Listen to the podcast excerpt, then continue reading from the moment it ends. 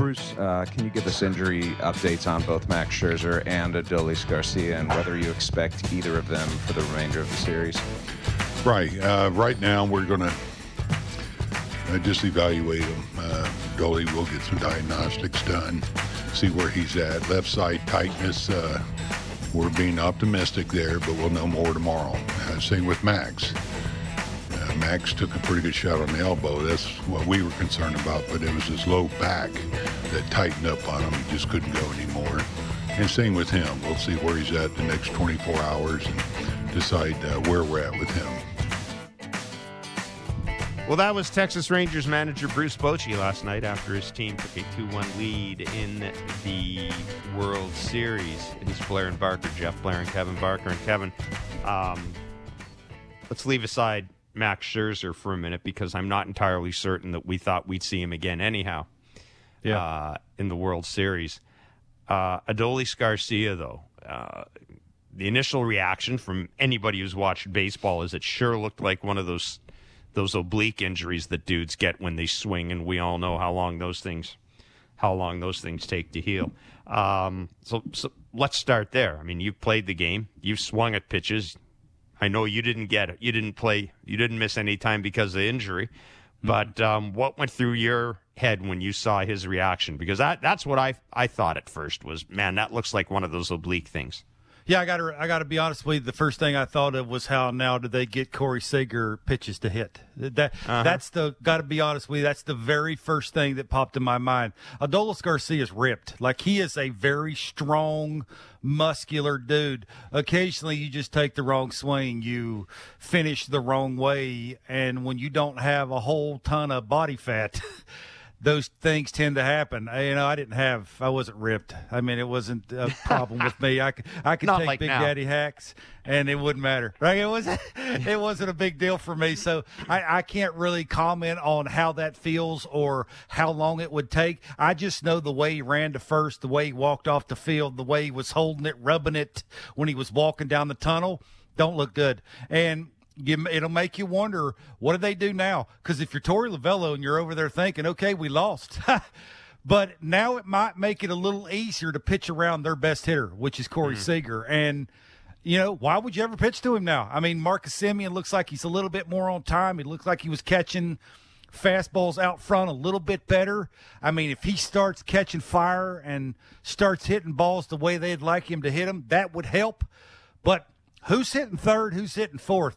That's the big thing now. Is there's absolutely no protection whatsoever to Corey Seager. So, yeah, I think now with you know Game Four, with the pitching that the Rangers have, with who they don't have protecting Seager, it's I, this is going to be a tough one, right? I, you know, you you understand the Diamondbacks sort of ran themselves out of the the. I mean, just atrocious base running. I, it's again, it just it is it is amazing. What was worse?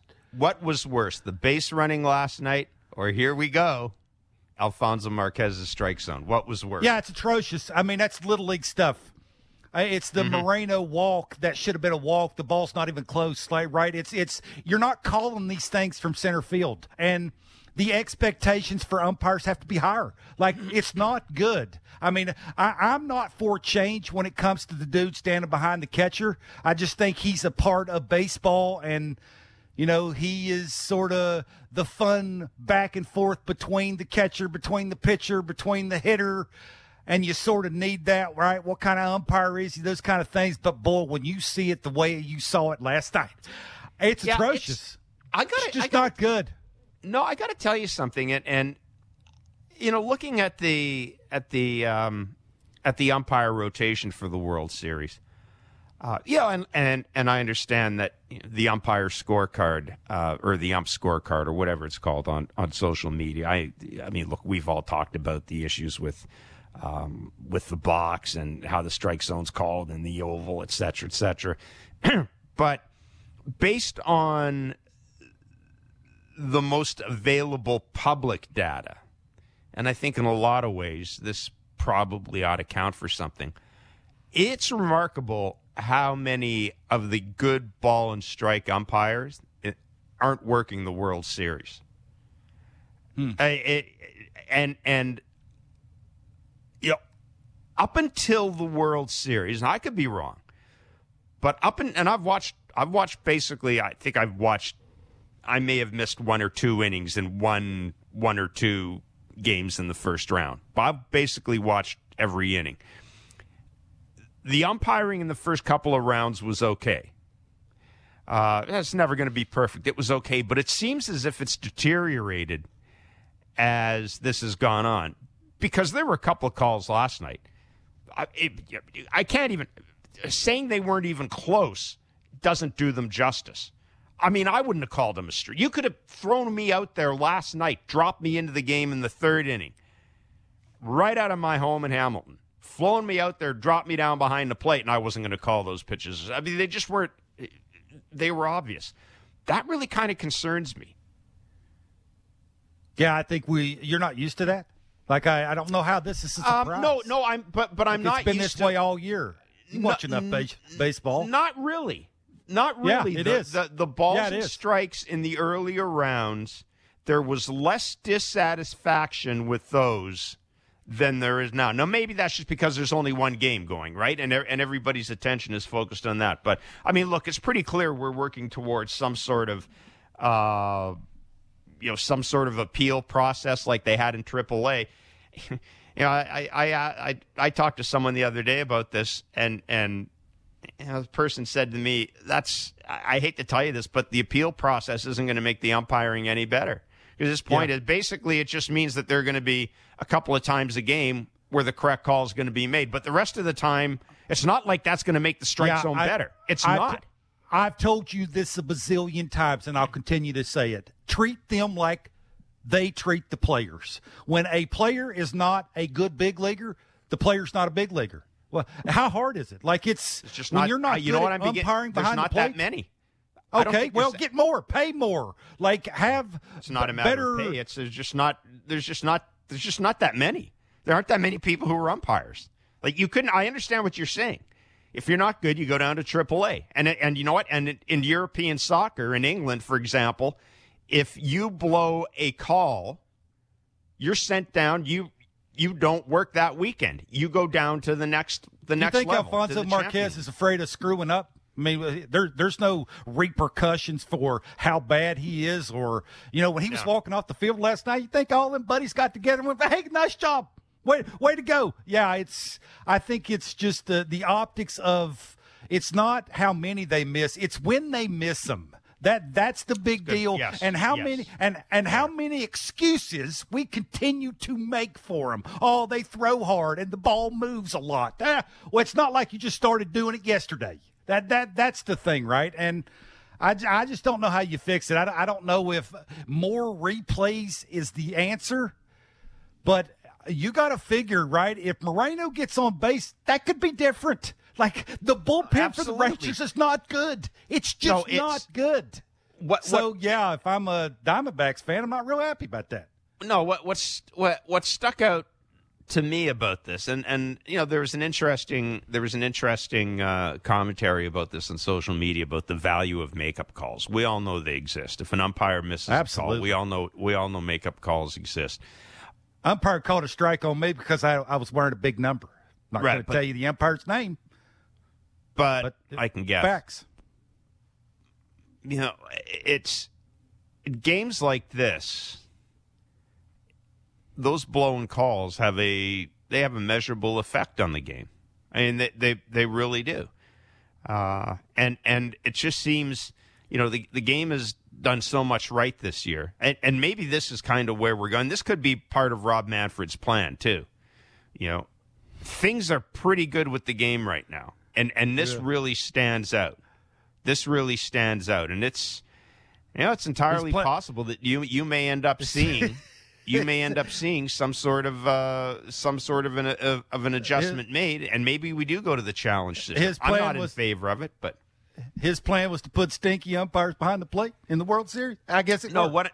No, no, no. What I'm saying is by putting the pitch clock in and gradually making these changes, like you you've you've kind of eliminated all the things that people didn't like about baseball. You're gradually eliminating them. It takes too long. Blah blah blah, et cetera, et cetera, et cetera. Now there's one thing There's Mm-hmm. one glaring thing standing out that people don't like about it, Yeah. and that's the umpiring. And uh, someone pointed out to me, this is years ago when they were talking about the CBA. Um, well, actually, it was Rob when he before he was commissioner talking about how you negotiate. You know, he said you, you don't try to take you don't try to take a big chunk out of an issue. You try to take a little chunk out of this issue, a little chunk out of this mm. issue, a little chunk out of this issue. Then the next CBA comes along, you try to take another little, and, and eventually you work your way towards it. So, yeah, listen, I, I don't think there's any doubt that I, I would say this. I would say in two years, I don't know about next year, but I think in two years, the way the games are umpired is good, is going to look completely different. Whether it's an automated balls and strike system, or which I think is where we're going to go, or you know, I just I don't I don't know if I like the idea of the challenge system because again, that doesn't make that that doesn't if if an umpire blows seven pitches in a game, chances are the challenge system isn't going to rectify that. So. Uh, let's talk about the game last night. The base running, Christian Walker. Um, you're right; it was atrocious. Marcus Semien got a big hit. But I want to talk about Jon Gray because our friend Jon Paul Morosi yesterday came on and said he could foresee a situation where Jon Gray would be called on last night. Now he did come in for Max Scherzer.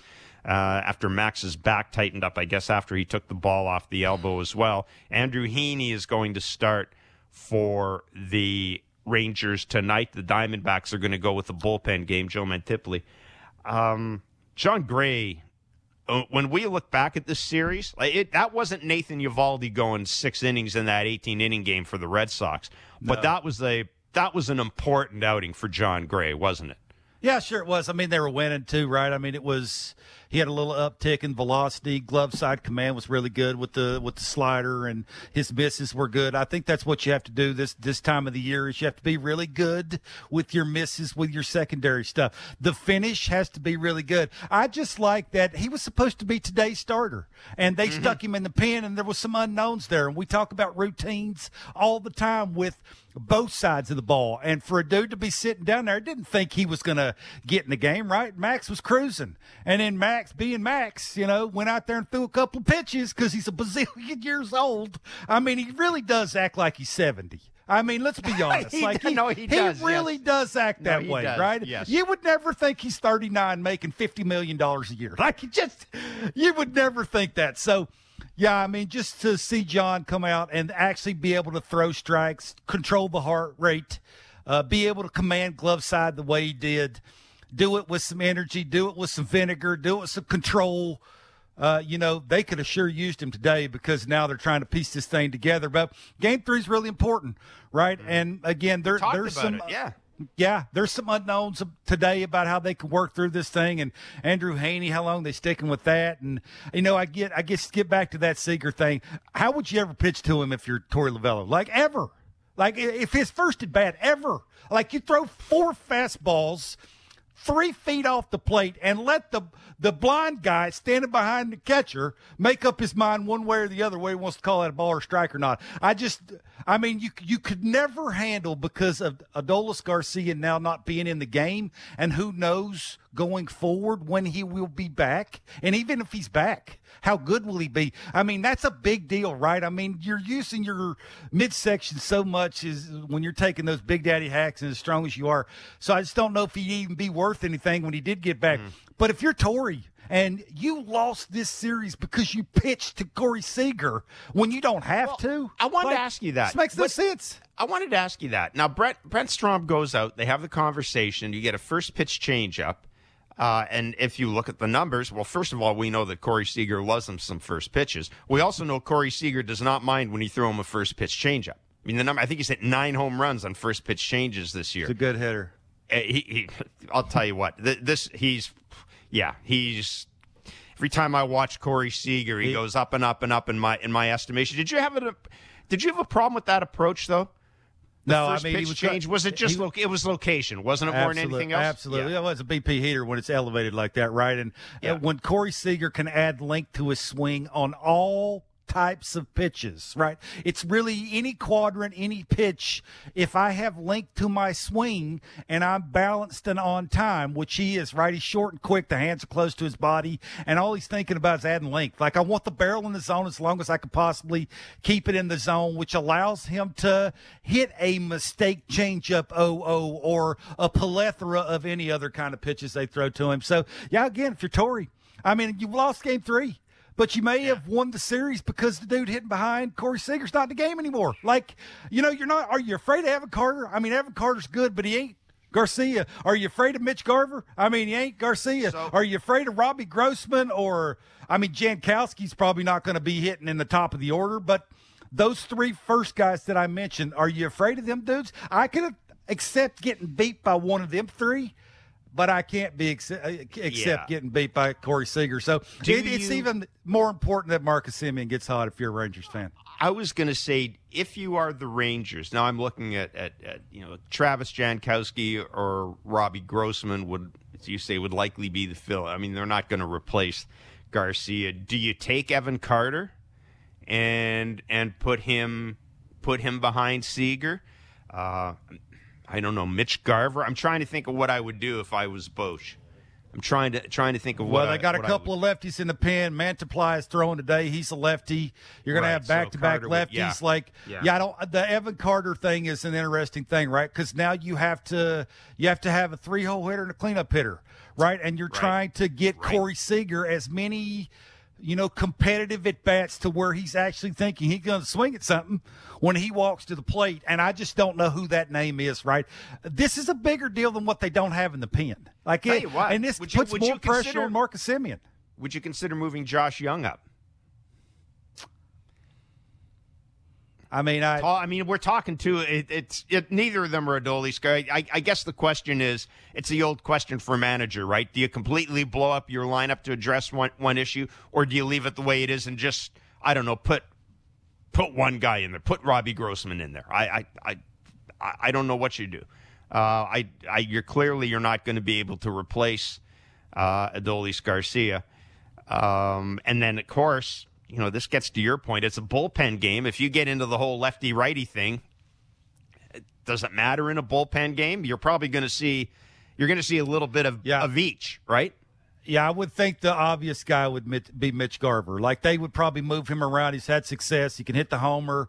You know, he's good against lefties. He sort of, you know, breaks up the lefty righty mm-hmm. thing to mm-hmm. where. You know, Torey Lovullo can't bring in a lefty. He's facing back to back lefties. It makes it a little easier for that, you know, three batter rule thing. So Yeah. I, I would think he would make a little sense. Robbie Grossman, because, you know, he can hit from both sides of the plate, would make a little bit of sense too. But again, if you're Torey, like uh, there, it's not a, it's not a question. Like it's, I can handle being beaten by one of those two dudes, but not the best left-handed hitter in the playoffs. I just I can't allow that to happen. So I mean, they've given you a hall, they've given you a hall pass now to walk him. Like you don't even. I mean, it, who who would get mad at Torey Lovullo if you're a D-backs fan? If if in his first at bat you walk him, nobody. Mm-hmm. Like you just you don't even have to tell dudes to be careful to him. Just walk him. So yeah, that that's going to be an intriguing thing here going forward because you know, I just don't know with the pitching and and the bullpen and you know who they don't have. If they can win the World Series, I know they're up two one. Can they win it without Corey Seager getting the at bats that they need him to get? It's an it's an intriguing thing. It's an interesting thing. Yeah, it's uh, your point is well made. We've talked about the game three being so important in a best of seven series, and it is, and it's always good to win it. I'm not certain it's a great thing to win it when you lose. Again, I don't know what I expected from Max Scherzer. I, I don't know about you. Did you think we'd see him again in the series after Uh, making no, the start? I'll tell you No. this right now: with the way Jon Gray looked, he ain't throwing again for me.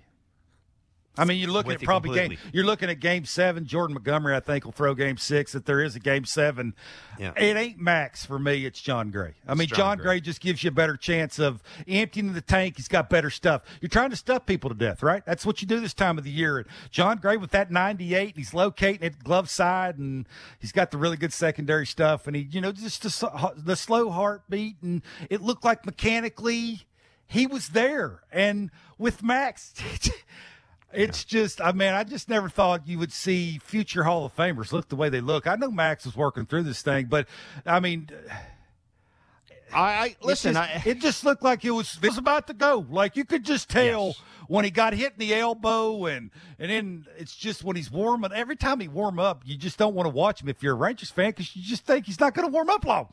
Like mean, it's I like, just- I- what's going on? You know, I don't know. I mean, it's the old story, man. You know who's undefeated? Father Time is undefeated. Sometimes it just Yeah. catches up to I you. mean, he ain't 59, he's innings. 39. a lot of innings, a I- lot of, lot he hadn't pitched a lot, of this miles. year. He's been hurt most of the year. Still you would think if of- anything he'd be fresh and rare and ready to go, but now he's got back spasms. I mean, I get back spasms and I'm almost 50. Yeah. Like, no, uh, I listen. I, I tend to don't think the fact. I tend to think the fact that uh, you know the I mean, who knows? He had a shoulder strain. Who knows how he compensated for it or overcompensated for it? Stuff looked good. Didn't look back. good to you. Looked good to me. I mean, slider. Yeah, I was- the best his sliders looked in a while. I was going to say that looked like mid-season slider, but I didn't. I'm with you. Watching it, I just I, I, I'm I'm waiting for the catastrophe to happen because you know it's going to happen at some point. Uh, but yeah, Jon Gray. Uh, looking back, that's a uh, Mm-hmm. Yeah. that that's a uh, and and credit you know credit Boch for for pivoting the way he did too. We've talked about him and how he handles the bullpen. Credit him for pivoting that way. Well, he didn't have a choice, right? It's not. It's not Martin Perez. It's where they're at in the order, right? It was who was it? Gabby Moreno was coming up, right? He's right-handed. That's sort of the righty pocket to where you need a righty in there. You know, Dane Dunning's probably not the guy you're trying to stuff him to death, right? And Yeah. and you know, Jon Gray's got better stuff than the other dudes that they got in the pen. It is really unbelievable that a a World Series team has the just the all over the place bullpen that the Rangers have. Like it's just all over the place. And this is what I said. Getting back to that Corey Seager thing, man. It's and and if You're they not- score first, right, their record's nine and zero when they score first. And he is a lot of a lot of the reasons why that is that the record's nine and zero. Just, I mean, sort of you've eliminated him now. Oh, it's just You're going to be not, uh, intriguing. You're not enjoying the Jose Leclerc experience. I mean, it's it's sort of like the Jordan Romano experience. Boy, I is mean, it I got to be honest with you. It truly is. It is like you just have no idea. Is this going to work? And I'm sure Butch is the same way. Like, boy, I know who I got to go to. I'm not sure I always want to go to it, but I know I have to. Ah. And Part of me wonders. Part of me wonders if Boch doesn't look at that and think back to. Remember those days when I was in San Diego and I had Trevor Hoffman, or I was in Oh. San Francisco and I had who, did, who was his closer then? Was it Rob? Whoever it was, and I had all these guys, and here comes Jose Leclerc. Uh, it's a high wire act, but I, I'll say this for the guy: he he he is he doesn't know how bad he is, which is a good thing. It's always Right. a good thing when you don't realize how horse bleep you are. And Right now, keep going out there and just getting outs. That's all. He You're is- playing the hot hand. This is what it's all about, right? Absolutely. it gets back to the Blue Jays at the end of the season when you're texting people and you're asking, "Do you have a closer?" and it's bold types as matchups. Like it's sort of the same kind of way, right? You're going with the hottest hand, and you know they're trying to figure out how to get it sort of to the eighth inning with an out because he'll give you 5 outs, right? He's at least they're going to try to give him Mm-hmm. Oh, he's the ball he's- and. Yeah, so Yeah, he's do not going to turn can, down the opportunity. Absolutely not. No, he'll, no. he'll he'll get you five outs if you need if you need him to, to pitch for you in the worst way. He will pitch for you in the worst way. Do we have There's time much to, to touch on the base running? Yeah, yeah, yeah. Go ahead. I know you want to touch on it. We just touched on it a little bit with Christian. No, Walker, it's easy. which- I mean, it, this just gets back to knowing what's going on around you and knowing when the ball's hit because of what the scoreboard tells you. You don't need your third base coach, right? The third base coach and and, and uh, Tony uh, Perezchica uh, did, didn't need him. Like, he, first of all, he's way too far down the line. Like, there's nobody out. Where are you going? Like, Yeah. why are you almost in the dugout? You, you don't need to be down there because you're chain right. You're trying to get that runner going as fast as you can, and you want to run up to him and yell and scream at him to tell him to stop because it's hit to the right fielder who throws out everybody. And if you watch the base runner, the base runner had to shuffle, shuffle, stop to make Yes. sure the ball landed, and then took off running. So it's just it's almost like two wrongs didn't make a right there, right? It's if I'm base running because I stopped and because of what the scoreboard said and because of who it was hit to, and because of what the situation would would have been, I don't need the third base coach. And then the mm-hmm. third base coach was sort of nowhere to be found, and he was waving him like, and then he made up his mind too long, to, too late. It's just like I. Yeah, I just it, it don't. Was... I, and then and, and then Christian's coming out saying he wanted to put his head down to to cut the corner sharper. You're a big leaguer. You're not a you're not a little league player trying to figure out how to run the bases to where you have to run with your eyes on the ground to make sure you cut corners. It's just it is truly amazing to watch and listen to these guys try and explain situations when it comes to the base running. It will just it befuddles me. I it's just almost like when you're the third base coach, when a dude is standing at second and there's nobody out, it's almost like you have to yell out there and go, come to third, stop. Mm-hmm. it's really that simple. And just to see him not be able to do it in a, in a World Series when when scoring first is the biggest deal, and then what happens the next half inning? Basically, game over. Yeah, it's it's sort of the kind of thing. So yeah, it's frustrating to watch sometimes. Uh, you are listening to Blair and Barker. A reminder if you're listening to us via podcast, please leave a five star rating and review. We will be on the air live on Sportsnet 590 The Fan from 11 to noon Eastern through until Friday. We'll take a couple of weeks off to recharge the batteries, and then we'll be putting out a weekly podcast uh, as we did last year. And, uh, of course, anytime there's any breaking news, we will address it via podcast as well. And uh, we will. Uh, I, I, one of the things I want to do this year is I want to have a podcast where we do nothing but answer listener questions using the back leg line. So I'll uh, send out uh, notification on social media as to when that is, and you all can call up and you can ask us anything you want. We may, if we have time today, take a tour of the back leg line a little later. As always, the number is 416 413 five nine. Uh, but at this moment, let's step away and come back with Caleb Joseph, who is part of our Major League Baseball Central coverage during the playoffs. Caleb Joseph's next. It's Blair and Barker on Sportsnet 590, The Fan. Fresh views on everything in the National Football League. It's the Fan Checkdown with Matt Marchese and Donovan Bennett. Subscribe and download the show on Apple, Spotify, or wherever you get your podcasts.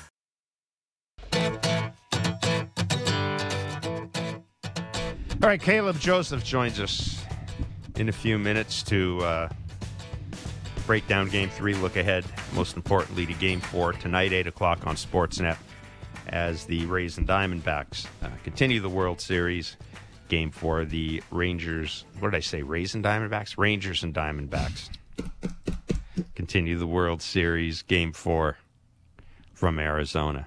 It's been a while since we've mentioned Rays, isn't it? Hmm. Four one six four one three three nine five nine is the back leg line. Let's uh let, let's uh Kevin, let's get a sampling of what folks are thinking about ahead of ahead of Caleb Joseph. Andrew from Halifax.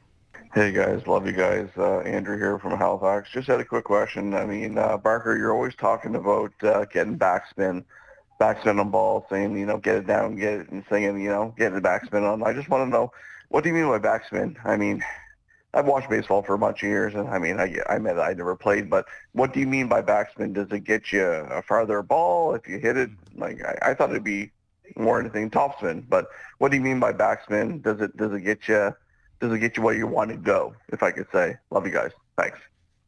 Yeah, yeah that's a good. Uh, uh, yeah, it's a good question. Look, I, I was always taught because I had a down and through swing. Right, I, I didn't come up in the air of, you know, dropping the back elbow, getting the the barrel in the hitting zone, way behind your body, and keeping it in as long as you can, and having an uppercut swing, trying to get it out of the infield in the air. I was trying to hit the bottom part of the baseball and get to a big finish. Right, I always say that's not how you start, it's how you finish. You look at dudes that hit homers, it's almost like they're throwing it off of your barrel the bottom part of the baseball to sort of throw it in the stands to wherever that thing's going to end up, whether it's right center, left, left center, left field line, right field line. So yeah, that's whenever I talk about creating backspin, it is thinking bo- bottom part of the baseball and sort of when it leaves, creating that backward spin of the ball to where it would go you know, in the air and go a little bit further than where you actually wanted it to go, right? It's just trying to add length. It's trying to get the ball to go further. And for you to be able to do that, it just needs to create a little bit of that with with not only where you're trying to hit the ball, but to how big your finish is trying to get to. Hope I Yeah. explained that good enough. Yeah, no, and, and I think more than anything else, it's you always want to put backspin on the ball. Most of the time, you do. It's just that I think you're, what you're saying is the way f- guys are going about doing it now is a little different than the way it used to be. Yeah, oh, that's why. Well, why do you think a lot of pitchers combat that with the elevated fastball? Like it's Yeah. you know we're we're seeing we're seeing that with Marcus Semien. He don't like it. He's right-handed hitter. You know they have trouble because of guys on the ball that are down. It's easier because of gravity to basically just let the barrel fall down. It's harder mechanically to be athletic enough to be, you know, good with your rotation and keep that barrel level enough to be able to get it on plane and, and hit the ball up. So, yeah, there's m- multiple parts of that strike zone you have to cover nowadays because of how hard they throw and where they can throw it. Let's go to Mike and Victoria. I think he has a question about Vladdy. Hi, Mike and Victoria here. Um, with you know, just wanted to ask an honest to goodness baseball question. Um, uh, Vladdy, say for instance, he has a bounce back season next year, 40 plus home runs, 100 plus RBIs, um, you know, 300 plus batting average. He's looking good. He's looking like an MVP. He's threatening the triple crown. All that's good stuff. Now, do the Blue Jays sign him to 10 years, you know, at 300 million or whatever, or do they trade him? Uh, and if they trade him, do you see Vladdy as a Red Sox? Because I can see Vladdy, you know, getting balls rifled to him by Rafael Devers, one of his best friends, um, and enjoying putting down the Yankees from, you know, Fenway Park and drilling them over the monster, you know, multiple times a week. Um, but do you think the Blue Jays would sign him given his track record? You know, if he has a good year and it's looking great, but given that that would mean only two good years really out of six, you know, is that tempting or has he become more of a trade option? But anyways, thanks very much for your uh, show. You guys did great today. I'm looking forward to the World Series with the Arizona Diamondbacks. Uh, We got as many Blue Jays there as we could. We got two on one side it. and one on the other, and I'm looking forward to it. Thank you very much for doing a great show, and I look forward to next season. Thanks, Mike. Um, yeah, look, I mean, I, I think the Vladdy long-term contract boat. I think that left a couple of years ago. Uh, at this point, Vladdy's going to have to do me a solid and cut me a uh, hometown discount to get a Not big happening. contract. It's not happening.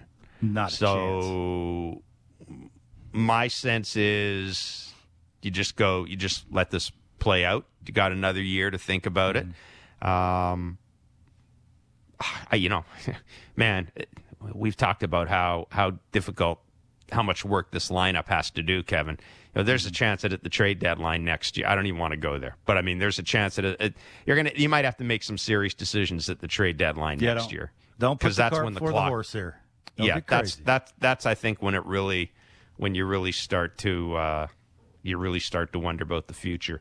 Uh, listen to me, the, I, I I mean I can't say this any other way.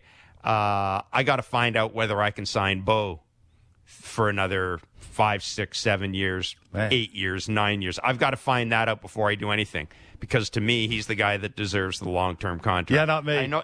Not not me. Not me. Right right right now you got to worry about getting cleanup hitters and I mean you got good enough pitching, your defense is good enough. Like you can compete in the American League East now. Can you win it? Who knows? I mean it's a crapshoot. How good the Yankees and the Red Sox be next Yeah, I don't year? know if you're- yeah, I mean you I need to, you need to add some bats. I mean we're already talking about they just signed Bo. I mean they're already talking about it giving him another seven years and Well, you know, no, look, you're gonna you're gonna for you're me- gonna at you're at some point, Kevin. At some point, Well, again, you're, why are you're not gonna let. now? Here's the thing. Here's the thing. Let me finish. You're not going to let Bo's contract run out and then try to sign him. That doesn't work. If his contract runs out, he's gone. So with the last year of that extension, which is the last year that kicks in, that's when you have the conversation with Bo.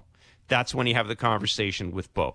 I, I, I, I need to know if he if he can if he's going to sign long term before I approach Vladdy. I you're right now Hmm. giving me the choice of those two guys. I'm taking him.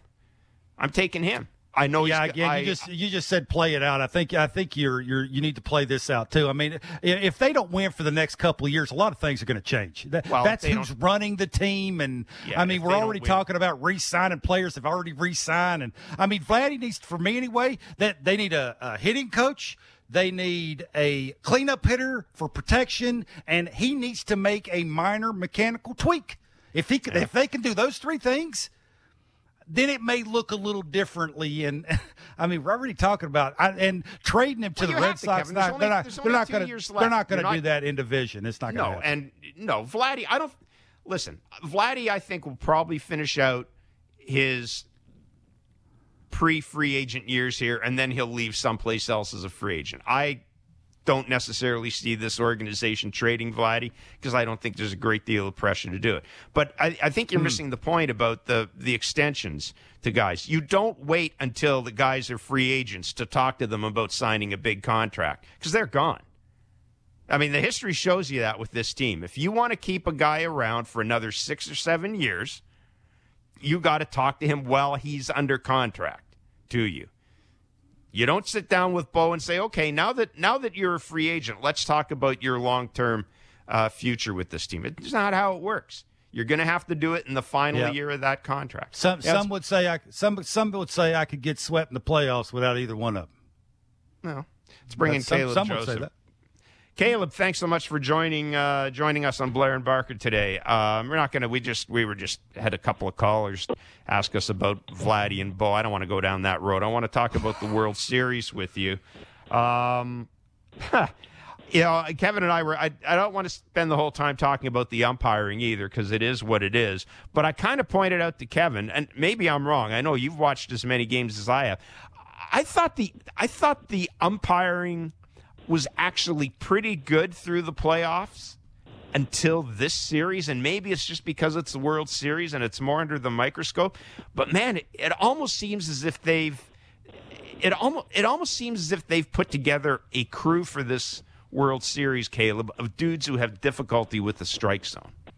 you would think, right? I I agree. I, looking back at the first couple rounds, I feel like the umpiring has been incredibly fair. And of course, there's been a pitch here and there, but I haven't had too much to gripe about until really, like you said, this World Series, and especially yesterday's game with Alfonso Marquez. And he's generally very, very tight. And I've had him multiple times. And you're probably not going to have a good score as a catcher behind the plate with Alfonso Marquez back there because you're going to be set up on one side of the plate. The pitcher's going to miss on the other side of the plate. You're going to do a pretty good job of presenting the pitch there, but because he doesn't hit you right in the chest, Alfonso might not give it. And I turned to Brad Fay yesterday on uh, the pitch to Gabby Moreno that probably should have been a walk in the ninth inning. And I said, I guarantee you the, the robo ump crowd is going to go crazy after that call right there. You just never know. It might have swung the inning. It might have put a little bit of pressure on Leclerc. Uh, but overall, I do agree that the umpiring has been has been pretty fair this entire postseason. Okay, now Corey Seager obviously has been really good in this playoffs, but Adolis Garcia hitting behind Corey Seager's a big deal, right? You can't pitch around Corey because Garcia's hitting balls to the moon consistently. Uh, now with no Garcia, I, take me inside Corey Seager. You you play with some really good players. You play with some players who get pitched around. If you're Corey Seager, how do you attack those at bats? Do you still be aggressive? Do you expand? How do you go about those? Yeah, I think he's just going to keep doing what he's doing. He is probably the number one first ball best hitter in the big leagues, if that makes any sense. A guy that does unbelievable damage on first pitches in the count. My last check before yesterday's game was a four like thirty clip on the batting average on first pitches. The the reason he can be as aggressive as he can is because he has the really innate ability to be super aggressive early, have power early, but also know the strike zone so well that he doesn't chase. I just don't think that's part of his game, even though he's going to know that he needs to probably do a little bit more because of Garcia being out. I just feel like his game plan is suited so well that it it might not matter who's behind him. I I just don't know if he's going to actually get anything to hit. If I was the Diamondbacks, he'd be the number one guy that I'm trying not to beat me, and I don't care. I'll walk him every single time before I give in, which is what surprised me in yesterday's game is Brandon Pfaadt, who's been pretty spectacular this entire uh, postseason. He throws him a first pitch changeup out of like 74 batters in the postseason. He's only thrown three changeups first pitch. It's probably his fourth best pitch. He tries to throw Seager a first pitch changeup. He pulls it, and it acts just like a little hanging dead fish fastball. And Seager absolutely pounced on it. But his ability to swing early and often and not chase is just part of who he is. I don't see him chasing uh, now that Garcia is behind him. Okay, Not if you're if him. you're if you're a catcher and it's a bullpen day, guys out of the bullpen, you know Torey's probably going to try and match up. They got a couple lefties. The dude starting is a lefty, and Mantiply, like you know, they're geared up not to pitch around people. Like you, you go attack them. Like you're coming out of the pen, you got good stuff. You're usually facing the other team's better hitters. How do you do that as a catcher and a pitcher to basically say, if you miss, make sure you miss. Like, you know, don't be lollipopping this thing in here. Who whose job is it to make sure that doesn't happen? Yeah, it's all it's all three involved. It's the catcher, the pitcher, the pitching coach. And one thing that I learned pretty quickly uh, when I got to the big leagues as a catcher was when you want to pitch around a guy, most people they immediately think to throw their best off-speed pitch. And that's not necessarily the case. When you're trying to pitch around the guy, you want to ask that pitcher to throw his best control pitch, the pitch he has the most control with, and then you set up two or three inches outside, or if you're trying to go up, you give him an exaggerated target up. But so many times, catchers and pitchers they they fall into the trap of just thinking, okay, I'm going to pitch around this guy, I'm going to throw him four straight sliders, and maybe they don't have a ton of location with that slider, and that's when you end up hanging it, and that's when they get you. So it's all about throwing your best location pitch, and it might be a fastball. That's fine. Set up four inches outside, see if he's going to chase. If that hitter chases three or four inches out, outside and still does damage, there's not really much you can do.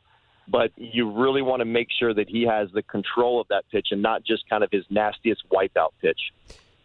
You know, I was thinking about the decisions that Bruce Bochy has to make today, uh, uh, assuming Adolis Garcia can't play today. Uh, it's a bullpen day, so you know you're going to get some lefties, you're going to get some righties. Uh, you know that that uh, Torey Lovullo has got all sorts of options in his bullpen. Uh, how do you, if you were Bruce Bochy, who would you be thinking? Who would you be thinking of right now as your top as your top four? How do you how do you protect? Uh, Corey Seager, or how do you limit the tactical uh, options the other manager has against Corey Seager? Who, who do you put behind him? Uh, you know, Kevin and I have thrown around names. I mean, Mitch Garver, uh, you know, Robbie Grossman's a name that that uh, a couple of people have come up. Yeah. with. I don't know if you'd put Evan Carter there.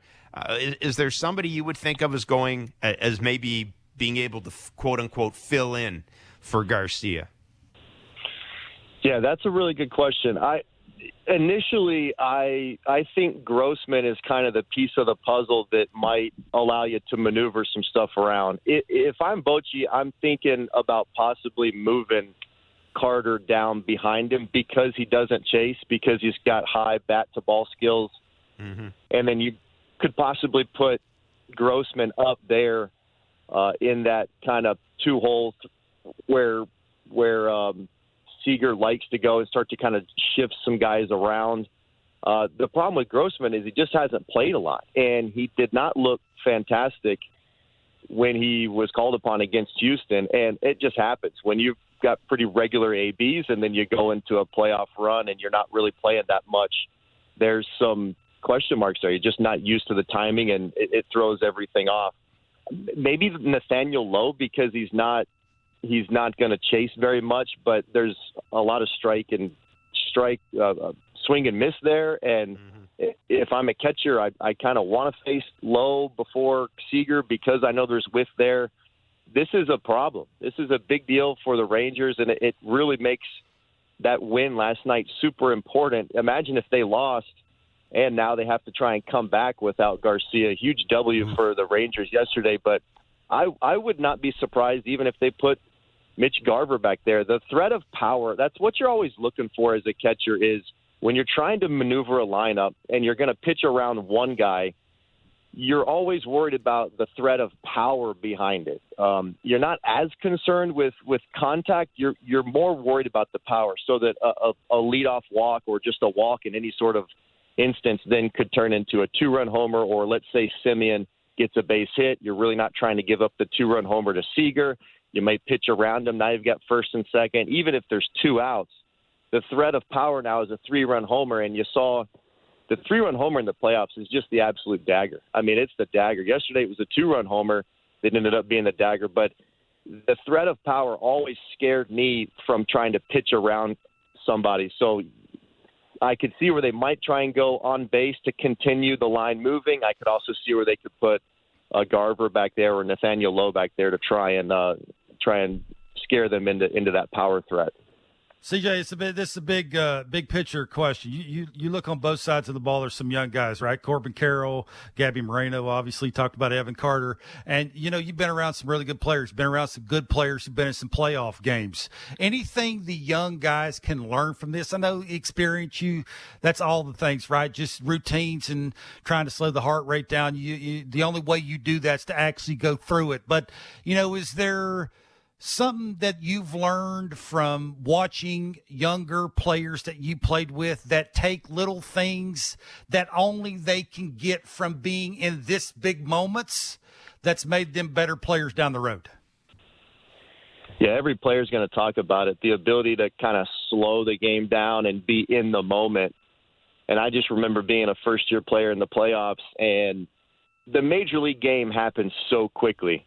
It happens fast. Things start to go way faster than the minor leagues. Everybody says the biggest jump in in in baseball is from you know A ball to Double A, and it couldn't be further from the truth. The, the difference between Triple A and the big leagues is absolutely massive, and then the difference between regular season baseball and playoff baseball is just another step in itself that everybody is giving 100% effort. The the at bats seem to take one second. You can't even remember sometimes what pitch sequences you just had. Just being able to consistently play in that environment allows you to really concentrate and think the way you would think during a regular season game to go back and think about those sequences and how you approached it and what you were thinking and how he was trying to get you out because the game starts to really speed up and you can blink and play two innings in the playoffs and you're right back on the on deck circle not even remembering man, did he start me off with a curveball or was that a hmm. fastball away? I can't even remember. Like it just happened so fast. And especially as a catcher like Moreno, he's got a lot going on. I mean, he has a lot of responsibility on his shoulders to kind of call the game. Every single pitch in the big leagues is magnified times five in the playoffs because that one pitch could be the one pitch that not only loses you a game but loses you a trophy, a World Series championship trophy. So there's a lot going on, especially at the catcher position. Being able to be in it longer and more and more reps allows you just to really try and pull that game down to about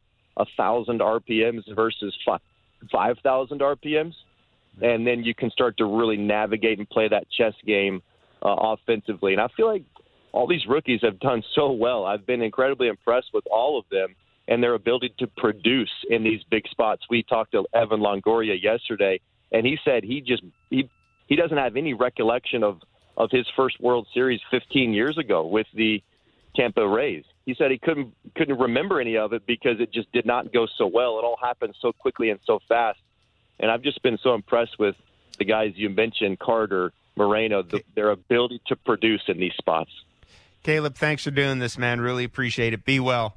Thanks, buddy. You got it. Take care. Take care. See you later. See you later. All right. That is Caleb Joseph, Blue Jay Central analyst on Sportsnet. He and Brad Fay, of course, will be hosting Game 4 of the World Series tonight from Arizona. That's it for us. We'll be back to more from 11 to noon Eastern on Sportsnet 590 The Fan. As always, you can listen to us wherever you get your favorite podcast. Have a great day.